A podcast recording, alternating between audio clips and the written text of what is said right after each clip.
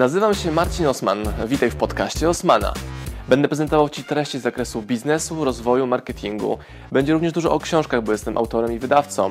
Celem mojego podcastu jest to, żebyś zdobywał praktyczną wiedzę. A zatem słuchaj i działaj. Marcin Osman.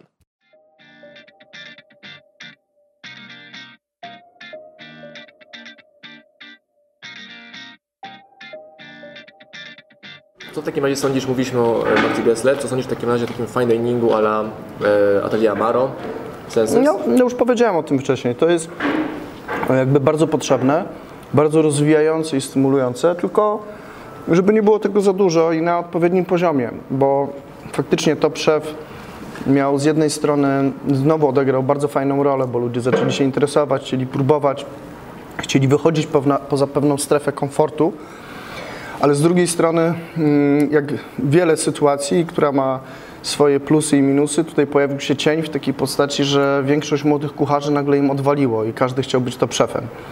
I tutaj no, ja mam przyjemność pracowania z Adamem Sząstowskim, który jest w ogóle szczególnie jakby w branży znany jako osoba niezwykle kompetentna i wykształcił wielu kucharzy. I mówił, nim zaczniesz robić... bawić się w fine dining, zrób najlepszego na świecie schabowego.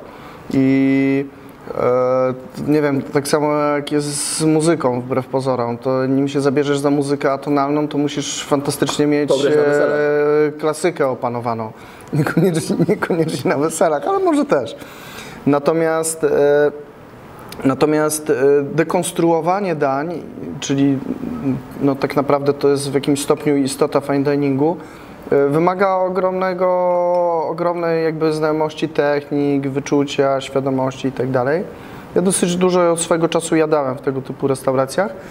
Nie ukrywam, że mi się ta formuła znudziła. To znaczy menu, które najdłuższe chyba jadłem, 11-daniowe degustacyjne, czyli to są maleńkie porcje, jest taką ilością dla mnie bodźców, że jest już tego za dużo. Ja po prostu, nawet jeżeli miałbym iść do bardzo drogiej restauracji, zresztą na takiej zasadzie byłem w restauracji Bocusa jeszcze za jego życia w Lyonie, która ma 3 gwiazdki, Michelle, akurat była 50. rocznica ich posiadania, 3 gwiazdek. Wziąłem normalny zestaw na zasadzie przystawka, danie, sery, deser. Bo dla mnie, jak już mam tak dużo tych dań, to raz, że jakby jest za dużo tych wrażeń, a dwa, że jak mi coś wyjątkowo zasmakuje, to mnie wkurza, że tak szybko mi się to kończy. A powiedz mi, jak to się dzieje, że takich ludzi, którzy zakładają restauracje gwiazdkowe, jest tak ogromna jakby pasja i parcie na sukces w tej branży, a z drugiej strony mamy 99% restauratorów, którzy nie chcą robić lepiej. Ja w sumie, wiesz co, myślę teraz o tych restauracjach trochę słabszych, znaczy znacznie słabszych, takich codziennych restauracji, gdzie normalnie jadają Polacy, że tam w ogóle nie ma. Chodzisz i nie czujesz, że właściciel tego miejsca naprawdę chce robić jedzenie. No, ja bym tak nie generalizował, nie układał tego w ten sposób na rynku. To znaczy w każdym segmencie, poczynając od fast foodu, casualu, premium, kończąc na fine diningu, można znaleźć przykłady ogromnej dbałości o to, co się robi i braku tej dbałości. W fine diningu też, uwierz mi. Jadłem w miejscach, które nawet miały w ogóle, jadłem w Paryżu kiedyś w restauracji, jeszcze wkurzające było to, że to były na moje urodziny dokładnie. Poszedłem do restauracji 2-gwiazdkowej, która była dla mnie totalnym rozczarowaniem. A czemu? Po prostu, była taka? Bo było kiepskie jedzenie, było nudne. Nie można powiedzieć, że to było niedobre, ale wzbudzili oczekiwania. Oprócz tego, że były dziwnie poukładane porcje, figurki, kropki i tak dalej, jak to się mówi w branży, że podstawowym narzędziem pracy kucharza fine diningowego nie jest patelnia, tylko penseta. To po prostu było słabe, tak? Trzeba pamiętać o tym, że jak w Top Szefie widzimy te talerze, one wszystkie wyglądają pięknie, ale za tym przede wszystkim, przed tym idzie smak. Jest smak, tekstura, powonienie, kompozycja jakby wizualna jest ostatnim elementem. Byłem u babci ostatnio, która zrobiła placki z jabłkami. Chodzisz do kuchni, pies kaflowy, nadymiony od tego wszystkiego. One są na takim odrapanym talerzu, ułożone w kubkę, posypane cukrem. Nie zrobisz tego zdjęcia, z tego zdjęcia na Instagram, ale wiesz, że to jest podstawa smaku, którym się wychowałeś. Tylko ja na przykład takie rzeczy pamiętam. Kucharze teraz bardzo kombinują. David Chang zrezygnował jeden z topowych kucharzy na świecie, poszedł w stronę fast foodu, tak? I nie wiem, gdzieś tam chyba w Azji jest budka z czymś, która dostała gwiazdkę Michela. To wszystko bardzo dynamicznie się zmienia. Nie można przypisać danemu segmentowi większej lub mniejszej dbałości restauratorów, bo to byłoby niesprawiedliwe. Zresztą trzeba pamiętać, że znowu wracamy do rozmowy o ego, ale bardzo często restauratorzy, którzy otwierają lokale, które mają aspiracje do fine diningu czy gwiazdki wręcz, i na ogół są to ludzie zrealizowani jakby finansowo, którzy odnieśli duży sukces w innych sektorach, ale na przykład mieli fabrykę gwoździ, co raczej nie dodało im splendoru, traktują to jako luksusowy samochód. Chcą powiedzieć swoim znajomym: o, popatrz, chodź tutaj do mnie, no nie? Czasami w ogóle nie mają pojęcia, na ogół, nie mają wtedy pojęcia. Dobrze, jeżeli potrafią zatrudnić osoby, które są kompetentne, ale mówiąc szczerze, w polskich realiach to jest bardzo trudne, żeby być stricte inwestorem bez wiedzy branżowej i otwierać super restauracje, chociaż są takie przykłady z sukcesem realizowane. Pan Janiszewski pochodzi z branży budowlanej, właściciel Senses i paru innych lokali. Z ogromną determinacją i ambicją dążył do tego i Senses dostało gwiazdkę i zresztą jest tam fantastyczne jedzenie, akurat jadłem Senses. Panią Michalinę, prawda? Nie znam tam szczegółów. Tak, no, ale skompletał sobie cały team. Uczył się. To jest człowiek, który się cały czas uczył. Ja go spotykałem na wykładach winiarskich w różnych miejscach. On jest aktywny. Więc to nie było tylko hasło, wymyślił sobie, chce mieć super jakby knajpę, tylko jest równocześnie bardzo zdeterminowany, wykonał ogrom pracy, żeby osiągnąć ten sukces. To ja usłyszałem kiedyś od Amaro, że on się dziwi, że restaurator jest w stanie wybudować kuchnię wielką, restaurację, na przykład, przepraszam, a na przykład nie chce inwestować w szkolenie pracowników, albo zainwestować w odpowiedni piec czy jakąś tam kuchnię. No. Ale to jest po prostu brak znajomości branży i tak jak się buduje biznesplan, no to niektóre pozycje są omijane, bo się wydają nieoczywiste. Najłatwiej określić kosztowo to, co się widzi oczami, tak? Sprzęt, który się wniesie i tak dalej. Natomiast aspekt wydatków takich, które wydaje się, że idą trochę w powietrze, typu szkolenia, typu consulting, ciężej się na to sięga do portfela. Dopiero doświadczenie uczy, że jest to bardzo, bardzo ważny wydatek. Mała dygresja a propos tego jedzenia, że stek jest super, natomiast dodatkiem, który robi robotę, jest ten homar, który jest tak ciekawym smakiem, że ja z tego posiłku zapamiętuję homara, to jest najważniejszym dodatkiem do tego mięsa. O, wiem, że pewnie to mięso, gdyby było niższego standardu, też bym zauważył to, a może nie, ale to jest tak ciekawe, że całe danie się zmienia. Znaczy, ja tutaj trochę wytłumaczę ideę tego, ponieważ no, w Polsce homar ma trochę cenę, która blokuje, natomiast, czy w ogóle na świecie, ale powiedzmy nas inaczej kosztują te dania niż w stosunku do zarobków, niż powiedzmy w Stanach. W Stanach połączenie steka z homarem czy innymi owocami morza jest totalnie klasyczne, czyli surf and turf, tak? I to się fantastycznie przenika. W Polsce znowu jakby staram się zrobić to, żeby ten produkt premium troszeczkę skażualować, czyli żeby można było to spróbować, nie wydając za homara 150 zł, tylko wydając 30 zł. A co sądzisz o tym? A sądzę, że przy kolejnym takim doświadczeniu już by ci się inaczej trochę to wiązało jakby w smakach. Teraz może być dominujący, teraz dominującym elementem jest homar, natomiast warto jakby poczuć smak właśnie sezonowania mięsa, który jest taki bardzo ziemny, bym powiedział, tak? To są głębokie smaki, jeszcze tam przy sezonowaniu wychodzą różne elementy, takie trochę grzybowe, jest bardzo intensywny smak, jak się łączy z tym chitynowym, lekkim smakiem typowym dla owoców morza. Co sądzisz o zdaniu, że w branży gastronomicznej klient zawsze ma rację? Znaczy, ja nie wiem, czy to dotyczy branży gastronomicznej. Szczególnie w branży gastronomicznej klient zawsze ma rację. Znaczy, klient, czy też jak zwykło się mówić w naszej branży, gość, powinien zawsze wyjść z poczuciem komfortu. Okay. A jaka jest różnica w nazywaniu klienta gościem zamiast klientem klientem? No to jest branża, to jest tak jak Adam w książce pisał, gościnność, czy po angielsku hospitality. I my jednak, ludzie, którzy przychodzą, oni nie przychodzą tylko po produkt, oni przychodzą po doznania, spędzić czas i tak dalej. Jakby tworzenie atmosfery jest bardzo ważne.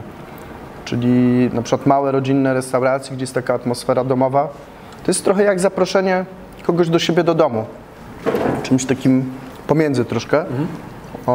Więc przyjęło się w naszej branży mówić gość. Nie tylko, niekoniecznie klient. Marcin Kręglicki zawsze to podkreślał i w sumie od niego się tego nauczyłem.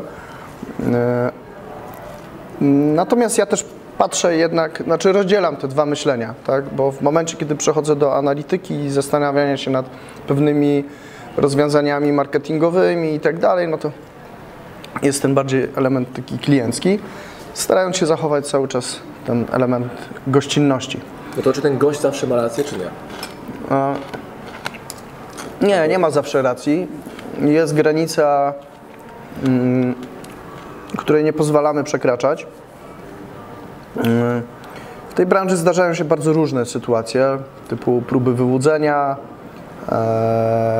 Ktoś, kto zjada całego staka, zostawia taki element, mówi, że był niedobry i nie zapłaci za to. Tak. Mówię o trochę skrajnych sytuacjach. Tak, bo że było zasłonne, zjadł wszystko. Dokładnie, więc to nie jest tak, że ma zawsze rację, aczkolwiek szalenie delikatną sferą i bardzo ważną jest to, żeby robić to wszystko w sposób bardzo kulturalny i z zachowaniem komfortu, bo trzeba pamiętać, że jeszcze też naokoło siedzą ludzie.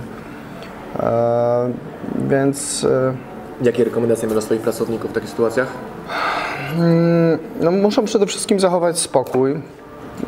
Nawet w ramach pytań rekrutacyjnych, które mamy... Proszę.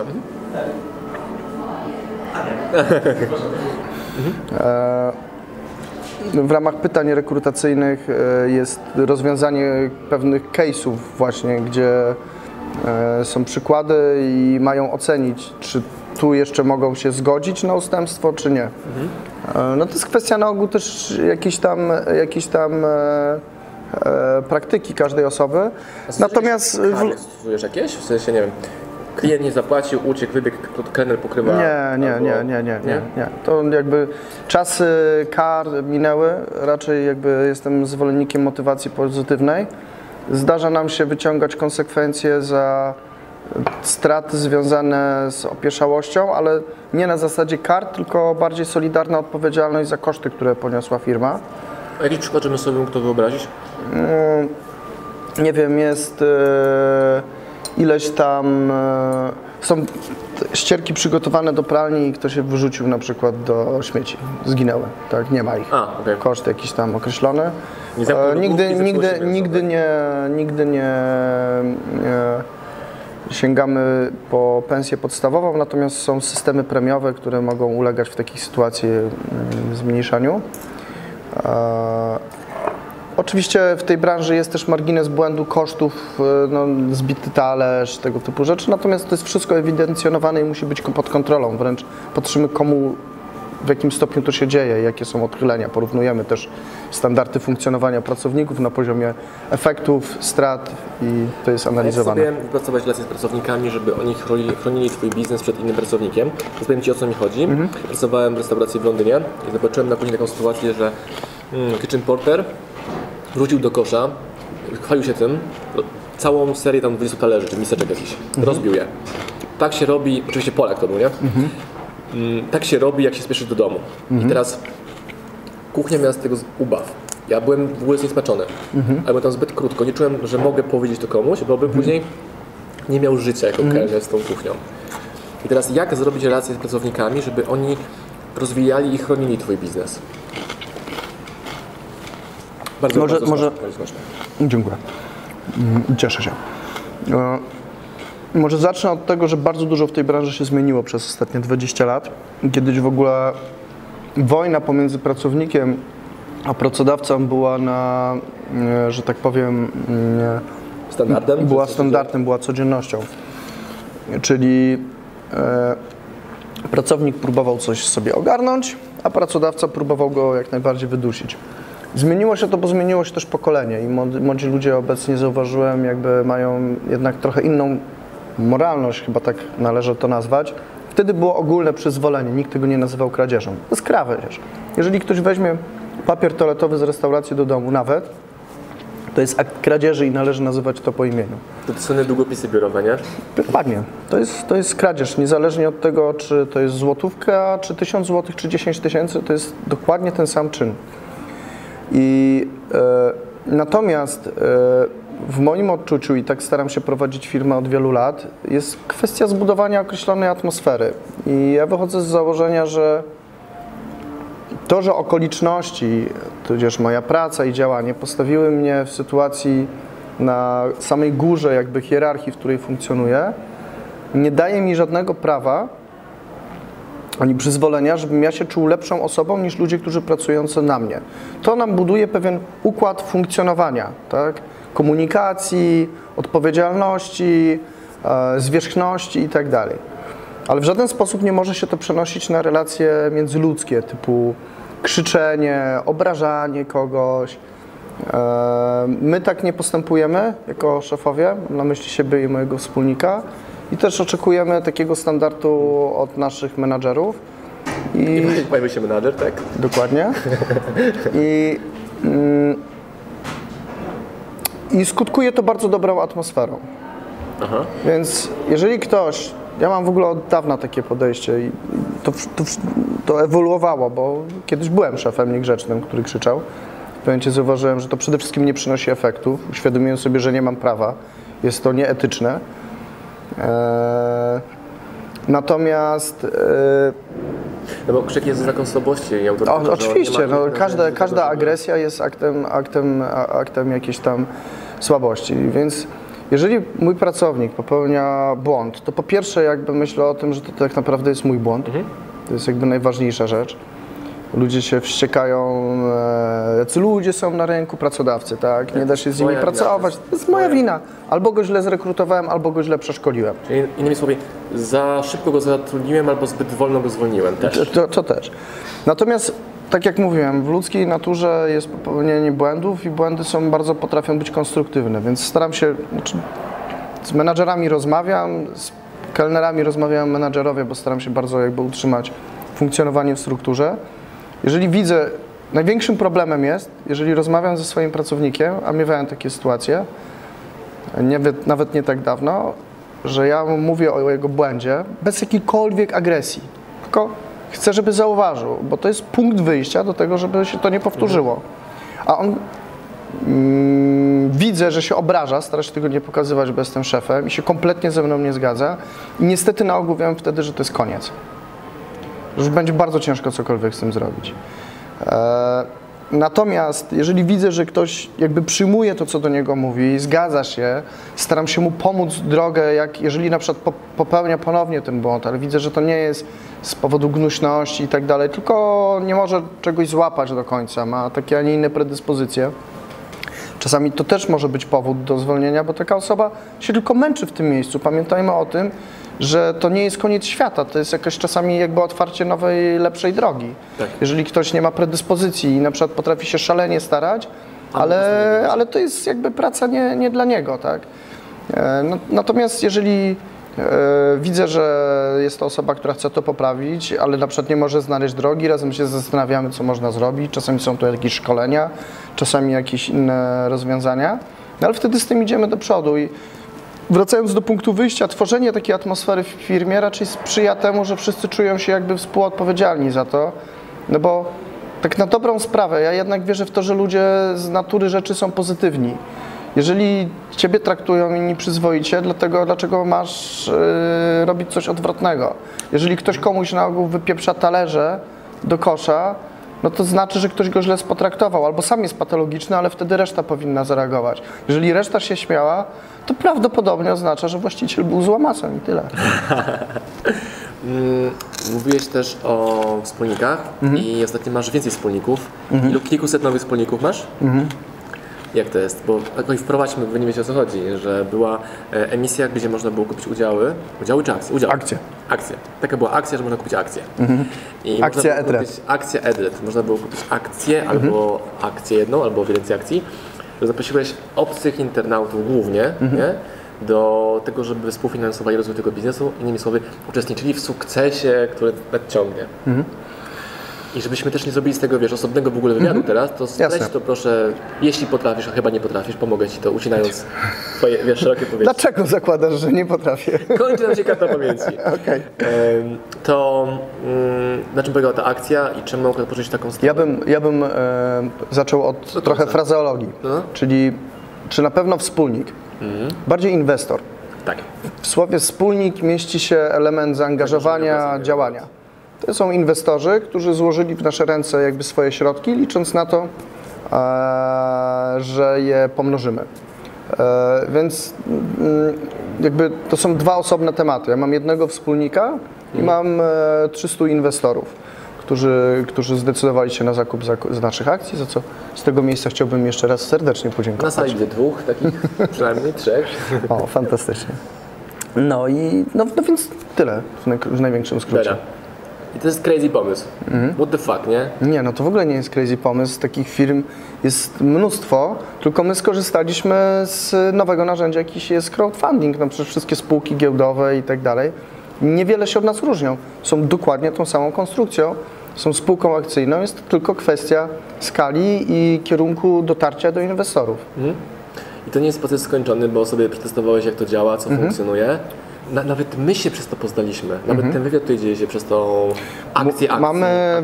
Mamy w styczniu ponad 20% wzrost obrotu w stosunku do zeszłego roku. Jestem przekonany, że zawdzięczamy to tym działaniom. Zdecydowanie, bo to jest baz, który wokół restauracji się dzieje. Nawet to, ilu ja osobom o tej restauracji mówię, to, że ten wywiad będzie powstawał i tak dalej, i tak dalej. I też bardzo, ja wierzę w małe liczby, że jedna właściwa osoba, która zobaczyła właściwy komunikat, jest w stanie zrobić robotę na lata. Czyli ja polecam miejsca, które lubię. Czyli jesteśmy fanami Green Coffee, nie ma go w Lublinie, żałujemy bardzo, bo to, co oni produkowali, jest dla nas fajnym miejscem do spotkań. Tak samo miejsce, łatwo nas jest zachęcić do przyjścia po raz pierwszy do jakiegoś miejsca, ale ciężej jest tą relację utrzymać później. Jasne. Teraz powiedzmy jeszcze, bo skoro idziemy w kierunku trochę innym niż rozmowa o inwestycjach, jak budować relacje z klientem, żeby on chciał wracać później, i też pod kątem i relacji, jaką budują pracownicy, szczególnie restauracji czy hotelów, z klientem. No bo jak ja przychodzę drugi, trzeci, czwarty, piąty raz, to mam inne oczekiwania do obsługi, które mnie rozpoznają. Nie potrzebuję czerwonych dywanów, ale nie zaszkodziłoby. Taki żarcik, nieśmieszny, okej. Trochę śmieszny. Ale dostałem sygnał, to jest tak jak w telewizji na przykład. Teraz się śmieję.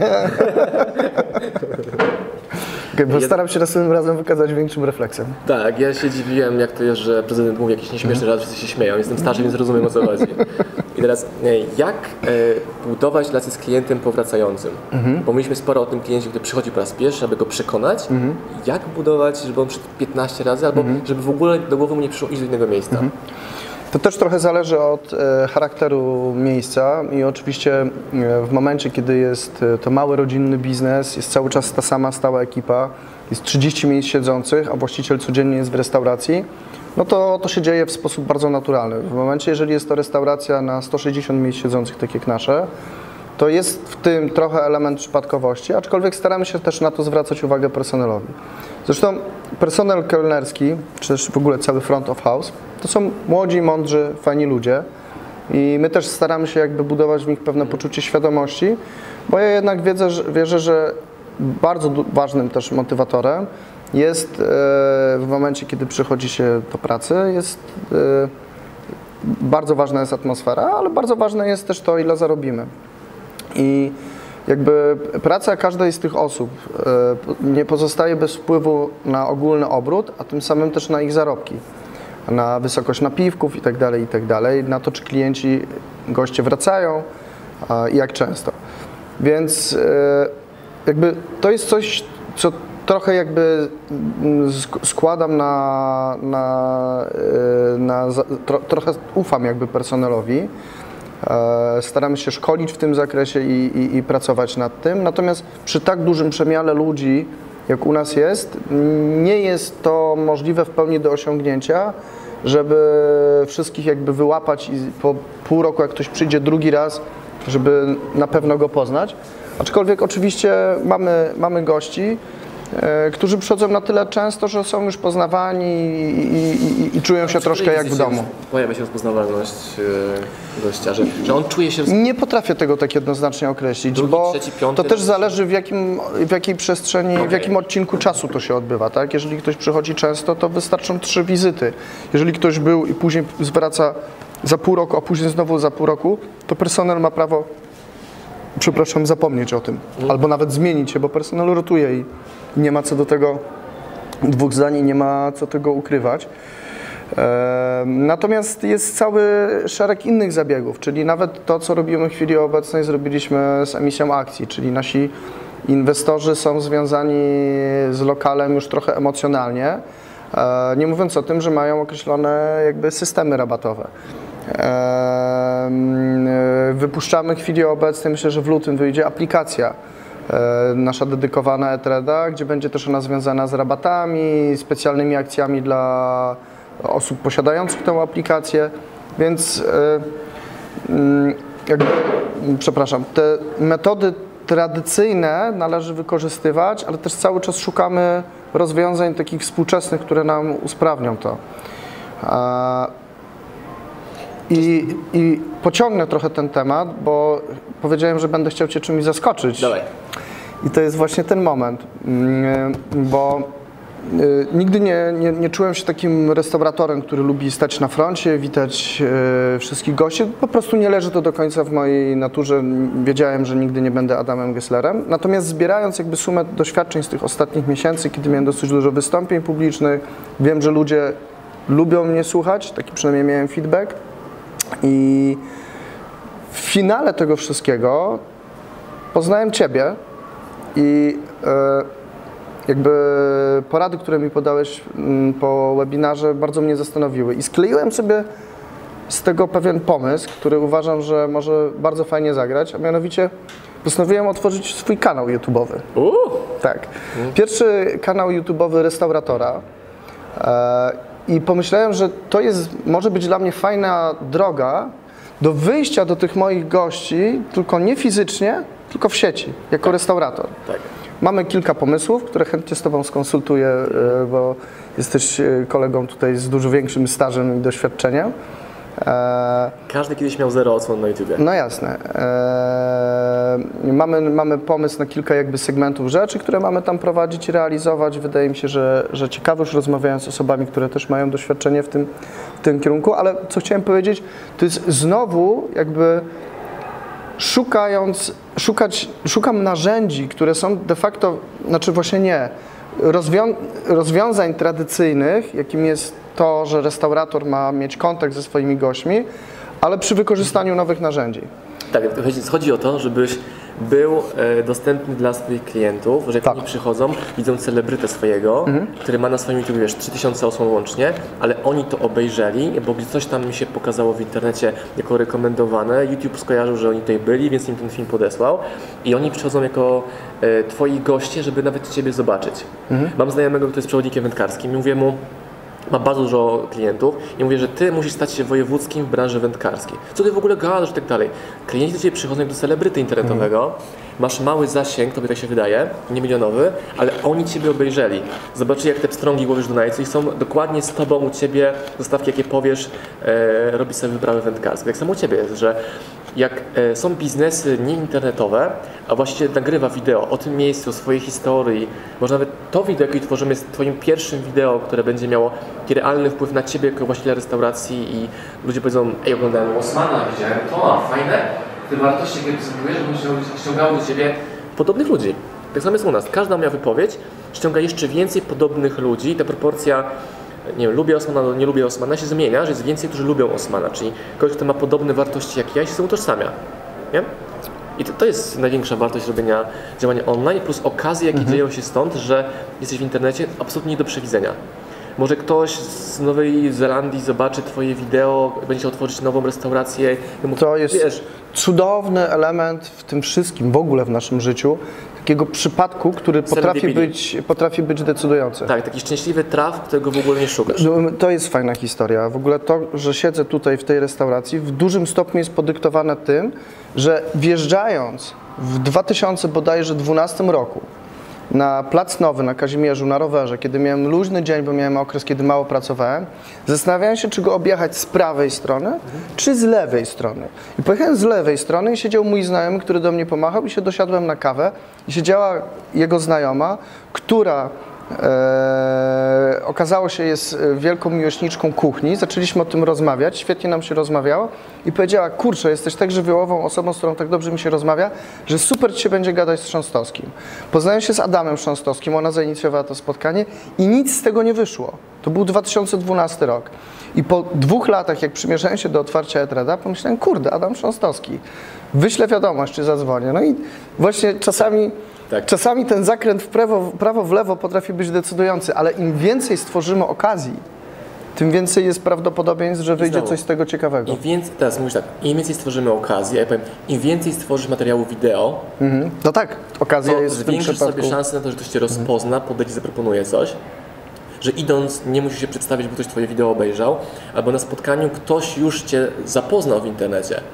Założę się na 100%, że jak wysłałem ci maila, wgooglałeś Osmana. No jasne. Na pewno. I to, co zobaczyłeś, pasowało ci, idziemy dalej w relacje. Więc moja wysoka konwersja nawiązywania nowych relacji online wynika stąd, że jak wpiszesz Marcin Osman, sprawdzasz, czy to pasuje, czy nie. Jak tak, chcesz więcej, wejdźmy w relację głębszą. A jak wpisujesz Osman nie ma nic, albo jest jeden artykuł na 15 stronie Google'a, no to nie ma tej relacji. Coraz intensywniej zarządzamy naszym czasem i coraz bardziej selektywnie do niego podchodzimy. Ja mam więcej dealów offline'owych i mocniej cisnę internet. Czyli im więcej ja zrobię wartościowego kontentu, a każdy kolejny jest lepszy. Pewnie kucharz tak samo ma, że z każdym kolejnym kawałkiem mięsa, które upiekł, on jeszcze lepiej wie, jak to robić, jest świadomy tego, że musi się uczyć, rozwijać. Ja powiedziałem w zeszłym tygodniu na moim YouTubie, że w tym roku będę miał wideo, które będzie miało ponad 1 000 000 odsłon. To jest, już głoszę to w 3. wideo, że tak właśnie będzie. I ja wiem, że to się wydarzy. Nie wiem do końca jak, ale to się wydarzy, bo dokładam każdego dnia cegiełkę, że jak to wideo duże wpadnie milionowe, to ludzie będą mieli gdzie dalej się rozejść w tych moich wideo. Będą mieli co oglądać. I wtedy będą mieli do obejrzenia 800 wideo, a nie 300. Też uwaga, można pójść w tworzenie shitu.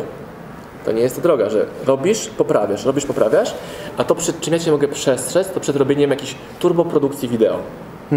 Czyli ma być prosto. Telefon, światło dzienne, mikrofonik za 50 zł i tyle. Jak pójdziesz w ekipę sprzęt, to nie zrobisz tego, bo musisz rozhulać się w robieniu wideo ty jako mówca do kamery. I przy świetle dziennym, jak tutaj sobie siedzimy, możesz spokojnie nagrywać wideo iPhone'em. Aż tak? Bo właśnie rozmawiałem o tym ostatnio z sobą i mówiła, że... Dlatego cię to mówię. Ale ja chciałem cię o to zapytać. To znaczy, mogę ci też na szybko powiedzieć, jaki jest mój plan. Bardzo chętnie poznam twoją opinię. Chciałbym robić content taki do 8 minut, tudzież do 10, ale to zaraz powiem w jakim przypadku. Pierwszy segment, bo tak jakby mam mieć 3 kanały wewnątrz kanału, czy też 3 playlisty. 3 playlisty, o.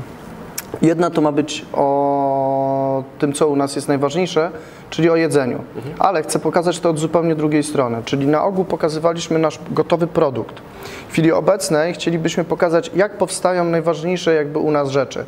Łącznie z tym, że na przykład frytki robimy tak i tak, bo to jest długa i skomplikowana technologia, od wyboru ziemniaka do wypuszczenia produktu, demiglas, sezonowanie mięsa itd., itd. I to chcemy zrobić dosyć dobrym sprzętem, bo to musi wyglądać. To musi wyglądać.